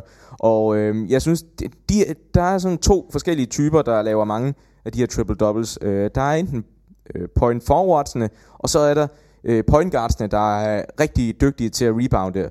Og øh, i den første kategori, der er der altså LeBron James, Draymond Green og Giannis Antetokounmpo øh, primært. Og så er der i den anden, det er Russell Westbrook, det er Rajon Rondo, John Wall, øh, faktisk også lidt Stephen Curry i den her sæson. Jeg tror, han har haft to. Øh, så, så der kræver det, hvis for point guardsne, at de øh, har nogle rigtig, rigtig gode rebound-kampe. Øh, man ser det sjældent med de her center. Øh, der, er det, der er det blocks, øh, der, der, der, skal, der skal findes der. Prøv det lige, hvor Hakim Olajuwon, der altså lavet et par stykker med, ja, med blocks. Men i den her præcis, sæson, tænker jeg. Ja, helt rigtigt. Marc Gasol, Marc Gasol havde også med rebound, eller med assist, tror jeg. Men, ja. men jeg synes, der er en ting, når vi snakker om spillet, øh, så synes jeg faktisk, at spillet i år, eller revolutionen af spillet, har noget at gøre med, hvorfor der kommer så mange triple-doubles, eller hvordan de ligger der er jo en grund til, at det er øh, mindre forwards eller øh, forwardsagtige som Draymond Green eller LeBron James og point guards, der får dem. Man har simpelthen taget centeren ud. Altså, der er, hvis der havde stået en stor klyne ind under på hvert hold, som man gjorde traditionelt, jamen så ville de jo have sikret sig langt flere reboundsene. Det er jo fordi, man spiller lidt mere small ball. Guardsene finder ud af det samtidig med det, at man så har nogle point guards, som en, som en for eksempel Russell, Russell Westbrook, som simpelthen er så atletisk. Det er klart, at han skulle nok få en portion af sin rebound, selvom der var en stor mand derinde. Men de andre, altså Steph Curry får dem, det er jo fordi, man spiller på den måde, øh, som man gør. Samtidig med det, så har man skruet spillet så meget i vejret, at der kommer flere afslutninger, øh, hvilket jo også giver flere både muligheder for assist, men samtidig også muligheder for, for rebounds. Så jeg synes, det hænger lidt sammen med det, men det tager ikke noget væk fra det. Øh, fordi om man har en triple double på den ene eller på den anden måde, og om det er den ene eller den anden tid, hvis man har en triple double, så har man spark med sat sit mærke på kampen. Helt rigtigt. Og det betyder, om, det så er, om der så er det ene antal afslutninger eller det andet. Man har noget at gøre, og det er derfor, der kun er et par få af dem. Har du noget at tilføje til det her, Peter Wang? Nej, jeg sidder jo bare og smiler og kigger på, at Russell Westbrook... Jeg synes tit, du bare sidder har, og smiler. Jamen, han har 15 triple-doubles, og, og han har ikke de her tandløse triple-doubles. 15 triple-doubles, og det har givet 15 Oklahoma City Thunder sejre.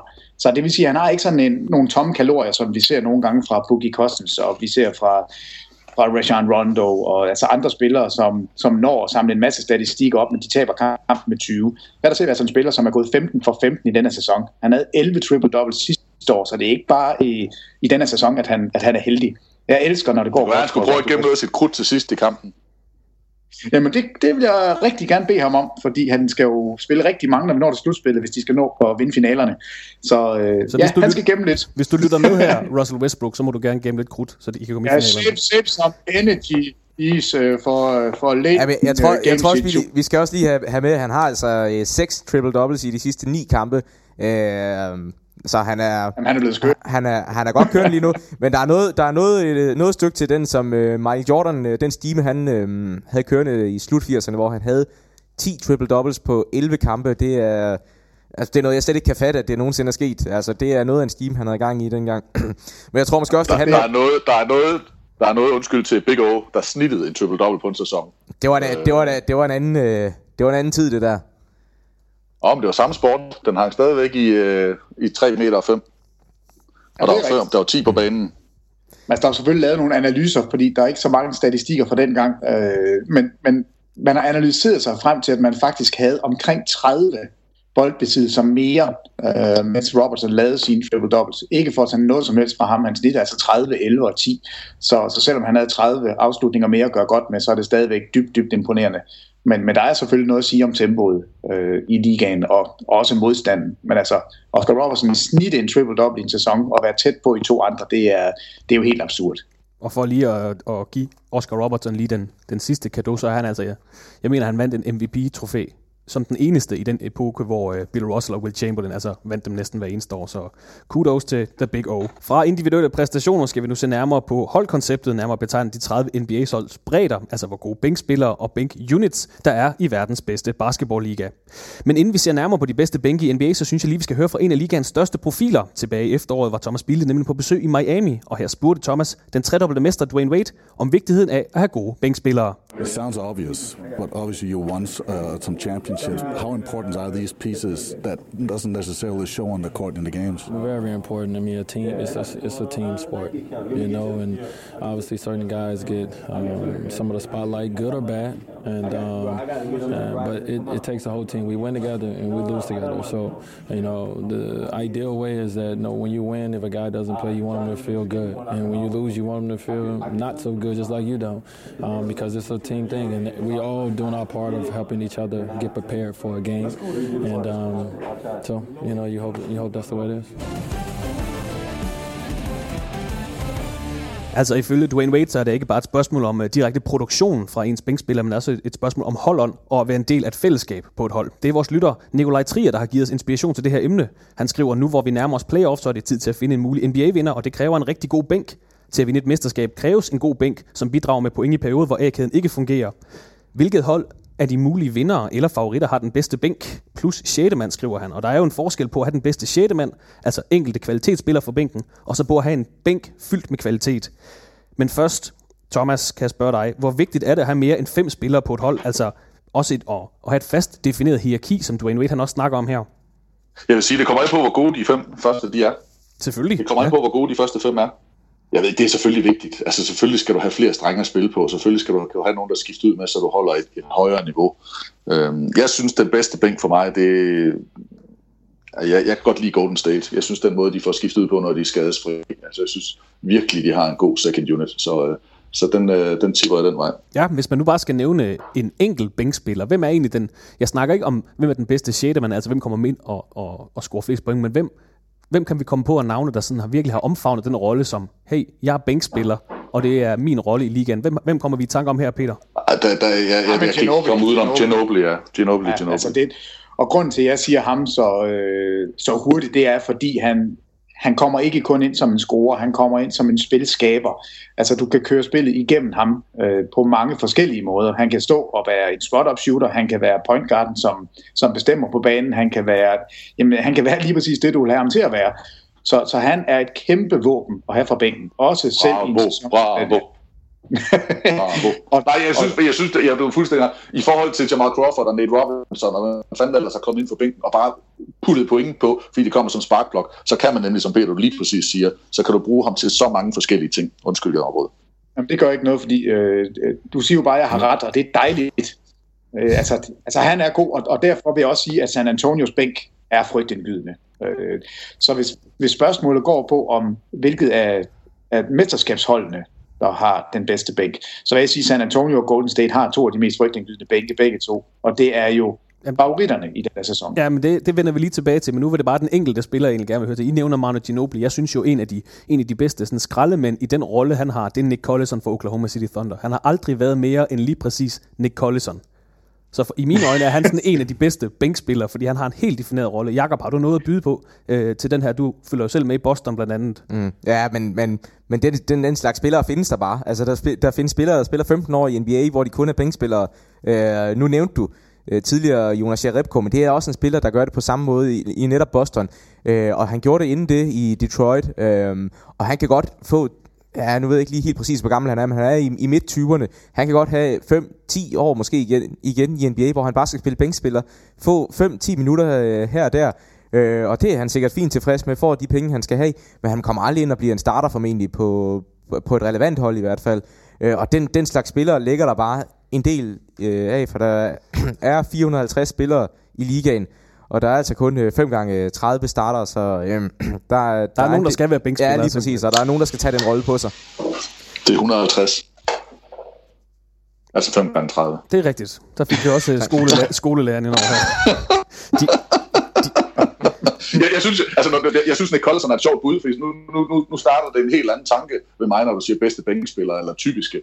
Altså, der synes jeg også sådan en som Matt Bonner, ja. øh, og, og, og dem, der, dem, der sådan ligesom springer i, eller kommer først i tanker til mig, det er så nogen, der, dem der, som der sidder derude og kommer ind med 3-4 minutter tilbage, og så begynder at skyde. Altså bare kan ramme. Uh, James Jones må være en, en, en klassisk bænkspiller. Ja. Uh, Steve Novak. Ja, og det, det synes jeg, Steve, Steve Novak, er, han havde jo sådan, sådan lidt en vildere periode i New York også, ikke, hvor han måske var lige inde omkring uh, starterminutter. Men, men ja, jeg vil stadigvæk gerne have, altså det, det jeg synes, der er så fedt ved Ginobili, det er, at han har påtaget sig den der. Han kunne have været starter på 29 andre NBA-holder, måske endda også 30, hvis han havde insisteret på ja. det. Men, men øh, at han, han virkelig tager den rolle til sig, og øh, at han kan nemlig bidrage på så mange andre plan, end hvad en bænkspiller normalt kan. Om det er en rebound, om det er en aflever, eller undskyld, en rebound, eller det er en forsvarsspiller, eller det er en skytte. Det er sådan de normale tre ting, som man kommer ind med som, øh, som bænkspiller. Og der synes jeg, der er der lige nogen, der træder over, fordi de har øh, mulighed for flere kategorier. Hvis vi nu udvider Nikolajs spørgsmål en lille smule, og så kigger på hele ligaen, selvfølgelig vil mesterskabsholdene have en, en bredere bænk. Det, det siger jo sig selv, at jo bredere hold man har, jo bedre chancer har man for at begå sig i toppen. Hvis vi sætter præmissen op, og vi koncentrerer os om, at et hold skal have minimum fire, har jeg skrevet ned her. Hvem vi så umiddelbart mene har ligaens øh, bedste bænk? I har selv nævnt Spurs, der hedder den Ginobili, Diaw, Patty Mills, David West, og så har de altså også Kevin Martin, Matt Bonner og Marjanovic. Og øh, så nævnte de Warriors også, der hedder den bedste spiller, han hedder nok Iguodala, Sean Livingston, Feste Cecilia og Leandro Barbosa. Og så har vi også Maurice Spades, Spades Anderson Verashaw og Brandon Ross. Hvem har ligaens bedste bænk? Det har San Antonio Spurs. Det er, altså, det er jeg slet ikke i tvivl om, fordi... Øh, og det er ikke kun på, de, på navnene, det er også måden, de spiller på. Det er statistikkerne, der bakker det op. De har øh, deres bænk, deres bænkunit, øh, er den øh, enhed, der holder øh, der, der, der simpelthen spiller bedst defensivt øh, øh, spil, når de er på banen samtidig. Og samtidig er de også det hold, der kræver mest offensivt. Så alle tal bakker op om, øh, op om at San Antonio, de, altså, de, har det, de har den bedste øh, bænkenhed lige nu. Jeg er meget enig. Altså San Antonio er en, øh, en voldsom god øh, bænk, og det samme er Golden State. Og det er jo også grunden til, at de bliver ved med at kan holde en kadence over 48 minutter, at, øh, at hver eneste gang de andre hold begynder at skifte ud, så gør de selvfølgelig også selv men spillet bliver bare ikke dårligere på banen. Altså det er, det er to frygtindgudende øh, bænke, vi har der, og, og derfor ser vi også de to hold i toppen. Altså det, det, det, det giver lidt sig selv, altså fordi de er, de er virkelig, virkelig dygtige. Enig. Tjek, tjek til det. Og det eneste, jeg lige kort tilføje, det er, at de har flere våben, at de kan sætte ind. Altså, de har forskellige... Det er ikke kun en forward, de kan sætte ind, eller kun en center, eller kun en guard. Altså, de har sådan set spillere på, på flere positioner, så de nærmest kan skifte hele starterkæden ud og sætte en ny kæde ind det synes jeg også beskriver rimelig meget, hvor dyb og hvor, hvor god en bænk man har. Hvis vi nu skal have det tredje altså, tophold i Western Conference med Oklahoma City Thunder, øh, Peter, det er jo et af dine hold her. Stoler vi på deres bænk? Øh, nej, vi stoler ikke på den, men, men der, er nogle, der er nogle gode ting i, i den. Altså, Enes Kanter har gjort det fremragende, ja. øhm, i hvert fald i angrebsenden.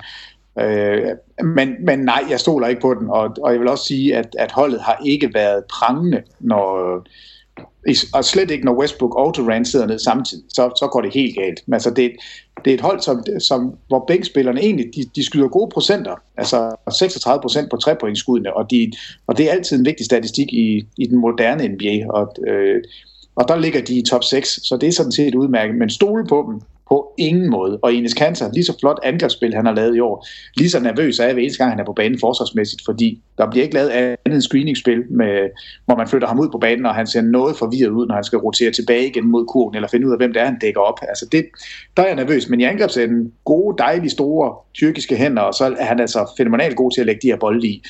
Men, men man, er ikke, man er ikke tryg ved dem på samme måde, som man er i, i San Antonio og, og Golden State. Må, må jeg ikke bifalde øh, ordspillet stole på bænke? Eller stole på bænken? Stole det er på møbler. bænken? Det er møbler. Ja. Det er møbler, man kan sidde på. Aha, nu er jeg med. Det er bare, Nu er ah, jeg undskyld, med. ja. Så, det går. Det må, jeg, må, jeg, må jeg lige tilføje et par, øh, et par hold, bare for at smide det ind i, i puljen her, som nu sad jeg og bladrede de her bænke igennem. Øh, jeg synes, at et hold som Toronto, de har faktisk også en rigtig, rigtig god øh, bænk. Øh, de har Corey Joseph øh, på en af guardpladserne, Terrence, øh, Terrence Ross på en af de andre øh, øh, pladser der. Øh, så nu er jeg faktisk ikke helt sikker på, hvem der lige starter på deres øh, forward der, forwardpladser, om det er, er Carroll, der gør det. Det er Skola. Skola Ja, starter. det, det er på den ene af dem, ja. Carroll på den anden, ja. altså, så det har er de, Patrick Patterson, der kommer fra bænken. Ja, og, og, og, jo, og. James Johnson øh, den anden, og så Bismarck Biondo, øh, Biombo øh, på centeren, øh, i hvert fald så længe at øh, Valanciunas han er, han er rask. Øh, Det er altså også en, en slagkraftig bænk, og så... Øh, og nu, og nu er det uden øh, at, at have mine egne øh, fanbriller på, så vil jeg også nævne Boston, øh, for de har sapsus med også et bredt hold. Øh, rigtig, rigtig mange spillere, der kan komme fra bænken og skabe noget. Øh, Evan Turner, den spiller, som, som skaber mest fra det hold øh, ud fra bænken af, øh, kommer ind og styrer øh, hele offensiven, når han kommer ind, og er måske også et lille bud på en 6. mand øh, i den her sæson i NBA. Øh, Kelly Olynyk har Solinger, også været. Solinger, han må også være den, han må være den bredeste spiller, ikke? Jo, men altså, han, start, han, start, han starter næsten, næsten for meget alene. inden. Han starter næsten for meget inden til det. Nå, men jeg, jeg, nu, nu tænker jeg bare sådan rent fysisk. Han er vel den bredeste bænk. Jeg har ikke nogen mål på det, men... Han, Men har, han har en stor numse. Ja. Han er bred. Ja. Han tager er det nu. med. Han kan, Ej, men det, det går sæt, men det, det går ikke stærkt, det her. Det går det ikke. Det har vi også kørt halvanden time nu. Hvis vi, jo nu, øh, altså- hvis, hvis vi nu bliver i Eastern Conference og så kigger på et hold som, øh, som Cleveland, der jo også er blandt mesterskabsfavoritterne, så hedder deres umiddelbart øh, bedste fire spillere fra bænken, de hedder Iman Shumpert, Matthew Dellavedova, Channing, Channing Fry og Timothy Moskov. Er det noget, der kan, der kan stå distancen? Vi så jo Moskov markere sig i finalerne og slutspillet sidste år. Dellavedova også faktisk. Iman Mm. Shumpert har været lidt op og ned i den her sæson. Han har været meget skadet og sådan noget. Men er det en, er det en bænk, man kan stole på? De er i hvert fald blevet markant Ja, det stærkere synes- i, i forhold til sidste år. Øh, Altså, jeg, jeg, ved ikke, om, jeg ved ikke, om man kan stole på den. Men, men altså, det, det, der sker i, i det er jo også, at man kan sige, jamen LeBron James, nu spiller du altså 45 minutter per kamp. Øh, det vil vi have. Og, og nu har vi Kyrie Irving, så kan du lige så godt spille 40 minutter, og Kevin Love, så skal du spille 43. Altså, bænken kan man jo godt marginalisere en lille smule mere. Men i den her sæson, altså det er den tredje dårligst producerende bænk i ligaen. Altså, de snitter kun 28 point per kamp. Og Toronto, som, som du godt nok synes er så god, øh, Jakob, de snitter altså kun lige under 30 point. Det er femte dårligst i ligaen i, i point per kamp. Så, så det er ikke to bænke, som kommer ind og, og dominerer i forhold til, øh, til pointene i hvert fald. Øh, så, så igen må jeg bare sige, kigger man på bænken også, så står Western Conference altså igen stærkest. Altså det er, det er der, vi, vi ser mest øh, Chubang fra. Peter, nu har jeg, jeg har ikke lige statistikkerne foran mig, men jeg tænker også, at der er en forskel på, hvordan man spiller bænken. Altså, rydder man hele bænken og sætter second unit ind, eller er det en bænkspiller, der kommer ind og får lov at løfte øh, holdet? Det er klart, der er nogen, hvor, hvor, de, hvor de bruger dem mere, men hvis man render rundt derinde med en starter stadigvæk, altså lidt ligesom de begyndte at gøre, har jeg på fornemmelsen i, i Oklahoma, med at holde Westbrook og øh, Durant, en af dem på banen, altså så man har et våben, øh, så, så er det klart, så bliver der ikke så mange afslutninger til, til bænken. Men jeg er så også enig, jeg synes heller ikke, at Toronto nødvendigvis har den bedste bænk, men de har en god bænk, og det er jo også derfor, de ligger, hvor, øh, hvor de ligger rent placeringsmæssigt. Om de, de fire hold, vi har talt om nu, det er jo faktisk de, de to eller tre tophold i Western Conference og de to tophold i Eastern Conference. Så selvfølgelig har de gode bænkspillere. Det er, det er jo et must, altså ellers så, så vil de ikke ligge, hvor de lå. Nej, jeg synes også, vi skal huske at nævne Atlantas bænk faktisk med Dennis Schröder, vi snakkede om tidligere. Thabo Sefolosha, Thiago Splitter, jeg ved godt, han er skadet nu, men øh, altså en solid backup, og så Tim Hardaway Jr., der er begyndt at spille lidt mere Atlanta-bold. De har også Kirk Heinrich og Mike Muscala og så Mike Scott. Altså også en bred bænk, de har i Atlanta. Er der nogen andre bænke, vi skal huske at nævne her, som måske undervurderede bænke i NBA? Charlotte måske. Øh, Nej, det synes tænker jeg ikke, vi lidt, uh, Jeremy Lin kommer, kommer godt fra bænken der. Uh, havde nogle store kampe, eller Jeg har havde store håbet på, kampe i at vi kunne komme igennem den her øh, podcast uden at nævne Jeremy Lin. Men det, det kommer, det kommer ikke til at ske. Uh, de, har nogle, de har nogle gode spillere, der kommer fra bænken af, faktisk. Uh, deres, uh, deres rookie, uh, Frank the Tank Kaminski, uh, også et spændende kort at hive ind derfra. Så uh, altså, det, det er også bare for at smide, smide et hold ind, som jeg synes er lidt undervurderet uh, på bænken, for, for de har nogle gode spillere, og de gør det også rigtig godt lige i øjeblikket. Er der andre øh, bænke, vi skal huske på, som, eller er der andre bænke, vi skal nævne, som måske er undervurderet i NBA? Nej, men det, nej jeg, synes, jeg ved ikke, om den er undervurderet eller ej, men jeg synes, der er en bænk, jeg vil nævne for jer. Så kan I fortælle mig, om, om I synes, det er en god bænk. Hvis jeg nu siger, at øh, point guarden, det er Darren Collison. Så har vi en shooting guard i Marco Bellanelli. Så har vi øh, Karen Butler på den anden guard-position. Så tager vi Willie Colley Stein eller Omar Caspi ind. Og så har vi Costa Kufas. Altså, der synes jeg, jeg nævner fem NBA-spillere plus en bænkspiller. Altså, og det er en bænk, og så en ekstra bænk. Og det er Sacramento Kings. Hvordan i al verden kan de blive ved med at være så dårlige, når de har så mange gode spillere? Men... I eneste gang jeg kigger på deres roster, så er jeg ved at falde ned af stolen og sige, for kom nu ind i kampen. Men er det ikke fordi, Peter, at nu, nu hørte vi fra Dwayne Wade tidligere, der snakkede meget om, at man skal have sådan en, øh, en, en holdfølelse. Er det ikke fordi, at man kigger på det her hold og tænker, om som et fantasyhold, så fungerer det egentlig meget fint, men, men spillere skal jo også snakke sammen og spille sammen ude på banen? Over dække op. Altså, de, de, de, de gider jo ikke dække op. De er jo, de er jo givet op for længe siden. Men, men jeg synes bare, det er tankevækkende, at de har så bredt et hold et eller andet sted, når man kigger spiller for spiller, men at det overhovedet ikke fungerer. Det var bare sådan en lille, et, et lille surt opstød, som jeg vil dele med jer alle sammen. Endnu et surt Jeg synes, det er en rigtig, rigtig god bænk. Det er en god bænk, det der. Det er der slet ingen tvivl om. Jamen, jamen, det er det. En, en bænk, jeg er spændt på at se, i hvert fald i slutspil, det bliver øh, Los Angeles Clippers' i den her sæson. De har fået tilført lidt øh, i form af Paul Pierce op til den her sæson, som gerne skulle kunne komme ind og, og tage nogle af de her øh, minutter, få minutter. Han har ikke spillet så meget i grundspillet, men øh, han har før vist i slutspillet, at han stadigvæk kan. Det er lidt tvivlsomt, at man kan i den her sæson.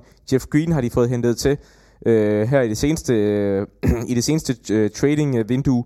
Øh, og så kommer Blake Griffin tilbage, det vil sige, at der bliver sendt nogle andre spillere ud øh, på bænken. Det ser bredere ud, end det gjorde sidste år. Og øh, hvis den bænk kan komme til at fungere... en skold, Jamen, det er en skodbænk. Altså, det er det, det stadigvæk. Ja, det synes jeg. Hvis vi tager point guards, Austin Rivers, Prigioni. Prigioni er for gammel, Austin Rivers er for ring. Uh, Jamal Crawford er den eneste, der kommer på bænken, hvor jeg tænker, det er et godt kort, det ved jeg, hvor jeg, hvad jeg får fra, for han kan score point. Chris Wilcox, nej, ham du må godt blive siddende. Paul Pierce, jeg synes, han har set utrolig ringe ud. Wesley Johnson, uh, det ved jeg snart ikke. Og så kommer Mahamud til, han bliver sendt på bænken, når Griffin kommer tilbage, og så Cole Aldridge som center. Jeg er dybt, dybt bekymret over deres, øh, over deres bænk, og, og jeg synes ikke, de har fået forbedret den, som, som de ellers øh, sagde, de ville, og som man tydeligt kunne se, de skulle, efter de røg ud sidste år, fordi de ikke havde nogen bænk. Jeg synes, slutspillet, det kommer til at hedde Chris Paul, Blake Griffin, øh, øh, DeAndre Jordan. I tre skal bære det hele. Jeff Green skal lave, hvad han nu kan. JJ Redick skal gøre, hvad han kan, og så har man en spiller, det er Jamal Crawford fra bænken. Måske Paul Pierce, men, men du spiller med 6,5 mand. Altså, jeg er, jeg er bekymret. Jeg synes, nogle det er vel ikke meget har anderledes end dem, der ligger nummer tre. Er det det? Altså, de jo, skal vel også øh, stemme minutter op. Nu tænker jeg på Oklahoma. Ja, de, altså det er jo det, er jo det samme. Jeg, men jeg, jeg, jeg, jeg, synes heller ikke, at de har en god bænk, når det, jeg ved godt, det er det, vi diskuterer. Men, men, Jamen, jeg synes, at Oklahoma, prøv lige, prøv lige at høre Oklahoma. Randy Foy, ham stoler jeg mere på, end jeg gør med Paul Pierce i øjeblikket. Anthony Morrow har en helt klart defineret rolle, kan skyde nogle træer. Dion Waiters ved vi, han kan nogle ting. Nick Collison er lige blevet taget som en af de bedste bænkspillere. Enes Kanter er... er, er en, hvem, er, hvem er han taget han, som bedste bænkspiller? Hvem, hvem er Christopher Vestrup. Og Christopher oh, Vestrup, han er ja, ja, undskyld Vestrup, det er ikke dig, jeg griner. Det var mere bare... Vel, det, ja. Men altså, jeg, jeg, synes bare, altså, nu, nu, nu er det ikke, fordi jeg holder med Clippers, Peter, men din validering af Clippers-spillerne, der er det, uh, nej, uh, han er ring. Altså, Wesley Johnson har da gjort det okay. Barmuta har været starter hele året på et hold, der ligger nummer 4 i Western Conference. Jeg siger, ja, det er ikke mine favoritter, men, men jeg synes da ikke, at det er så meget dårligere. Jeg synes da, Aldridge har gjort det okay, når, når han er kommet ind. Men for at vinde mesterskab, der synes jeg ikke, de er op. Jeg, jeg argumenterer absolut ikke for, at det er de bedste, men jeg synes heller ikke, at de er, de er, altså, ikke langt fra. Jeg, jeg synes også, jeg er enig med Jakob. Jeg synes at det kunne være spændende at se, om Paul Pierce han kan trække noget op, men der vil jeg også sige, som du siger, han, er, han ser godt nok slidt ud, og, øh, og jeg tvivler på det. To bænke, jeg lige synes, vi skal have nævnt, før vi lige runder af her, det er, jeg synes faktisk, at Memphis Grizzlies bænk, øh, lad os sige, de ikke havde waved Mario Chalmers, da han blev skadet, så ville den hedde Mario Chalmers, Vince Carter, Lance Stevenson og Brandon Wright, heller ikke helt dårlige øh, kvartet at kunne sætte ind fra bænken. Og så Miami Heat, Justice Winslow, Jerry Green, Josh McRoberts, og så Hassan Whiteside, der er begyndt at komme fra bænken. Heller ikke en dårlig bænk, men det er noget helt andet. Jeg skal have et klart, klart svar fra alle sammen. Lad os starte med dig, Thomas. Hvem har ligaens bedste bænk? Øhm, øh, jamen, jeg, jeg, Spurs og Warriors. Øh, jeg, startede, jeg tror, jeg startede med at sige Warriors, fordi jeg synes, de har så meget, og, og kan se, at jeg kan sagtens gå med Spurs. Jeg siger Warriors, og så må folk havle mig ned for det. En for Golden State. Peter, hvem har ligaens bedste bænk? Jamen, jeg tager Spurs. Øh, jo West, øh, Simmons, Ginobili og Patty Mills. Det, det er de fem, der kommer ind. Dem går jeg med. Og så er det dig, øh, ja, til sidst, Jakob Prytz. Ja, jeg er på Spurs. Jeg er på Spurs-vognen, fordi øh, det er så smukt, når de kommer ind med deres bænk og bare kan udradere de andre hold. Det bliver altså 2-1 til Spurs med svar, til spørgsmålet, hvem har ligaens bedste bænk. Det er med så noget vi igennem dagens program. Jeg, kan, jeg skal huske at øh, informere om, at der venter rigtig meget lækker basket i denne uge. Torsdag aften viser vi den fjerde kvartfinale-kamp mellem Hørsholm 79ers og Svendborg Rabbits i den danske basketliga-slutspil. TV2 Sport sender direkte fra Hørsholmhallen fra kl. 18.00. I weekenden der sidder Thomas og Peter klar med hele fire kampe direkte på TV2 Sport. Lørdag aften kl. 23.00 der starter kampen mellem, ja her skal man sukke, Brooklyn Nets og Indiana Pacers. Og så følges det op med storkampen mellem Oklahoma City Thunder og San Antonio Spurs. Så det bliver en rigtig lækker sen kamp i hvert fald. Søndag byder også på en doubleheader fra kl. 21.30, kan du se Los Angeles Clippers mod Denver Nuggets, efterfulgt opgør mellem Indiana Pacers og Houston Rockets. Hvilken, øh, hvilken kamp glæder I mest til? Påske. Jeg glæder mig til Thunder mod Spurs. Det er der slet, slet ingen tvivl om. Hvordan har du det, Peter? Ja, ja men fuldstændig enig. Fuldstændig. Det er den kamp, jeg ser frem til så mest. Jeg glæder mig til alle fire, men det er den, det er den uh, på papiret bedste kamp. Så fik vi vist nævnt det hele i dagens podcast. Tak til Jakob Prytansen, Thomas Bilde og Peter Wang for jeres input. Og I må have god påske, hvis I skal fejre det på nogen som helst måde. Ja, det vi fejrer det i studiet på Kvætåret. Og tak til dig, der lyttede med i dagens podcast. Vi håber, du kunne lide, hvad vi havde at byde på i denne omgang, og at du finder os igen i næste uge.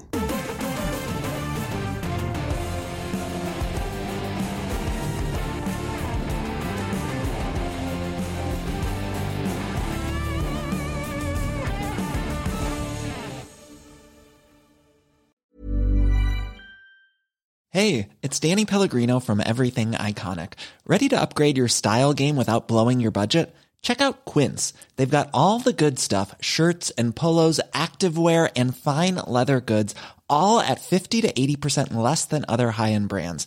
And the best part? They're all about safe, ethical, and responsible manufacturing. Get that luxury vibe without the luxury price tag. Hit up quince.com slash upgrade for free shipping and 365 day returns on your next order. That's quince.com slash upgrade. Hi, I'm Daniel, founder of Pretty Litter. Cats and cat owners deserve better than any old fashioned litter. That's why I teamed up with scientists and veterinarians to create Pretty Litter. Its innovative crystal formula has superior odor control and weighs up to 80% less than clay litter.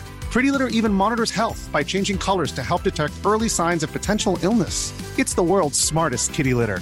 Go to prettylitter.com and use code ACAST for 20% off your first order and a free cat toy. Terms and conditions apply. See site for details. When it comes to your finances, you think you've done it all. You've saved, you've researched, and you've invested all that you can. Now it's time to take those investments to the next level by using the brand behind every great investor, Yahoo Finance. As America's number one finance destination, Yahoo Finance has everything you need, whether you're a seasoned trader or just dipping your toes into the market. Join the millions of investors who trust Yahoo Finance to guide them on their financial journey. For comprehensive financial news and analysis, visit yahoofinance.com, the number one financial destination, yahoofinance.com.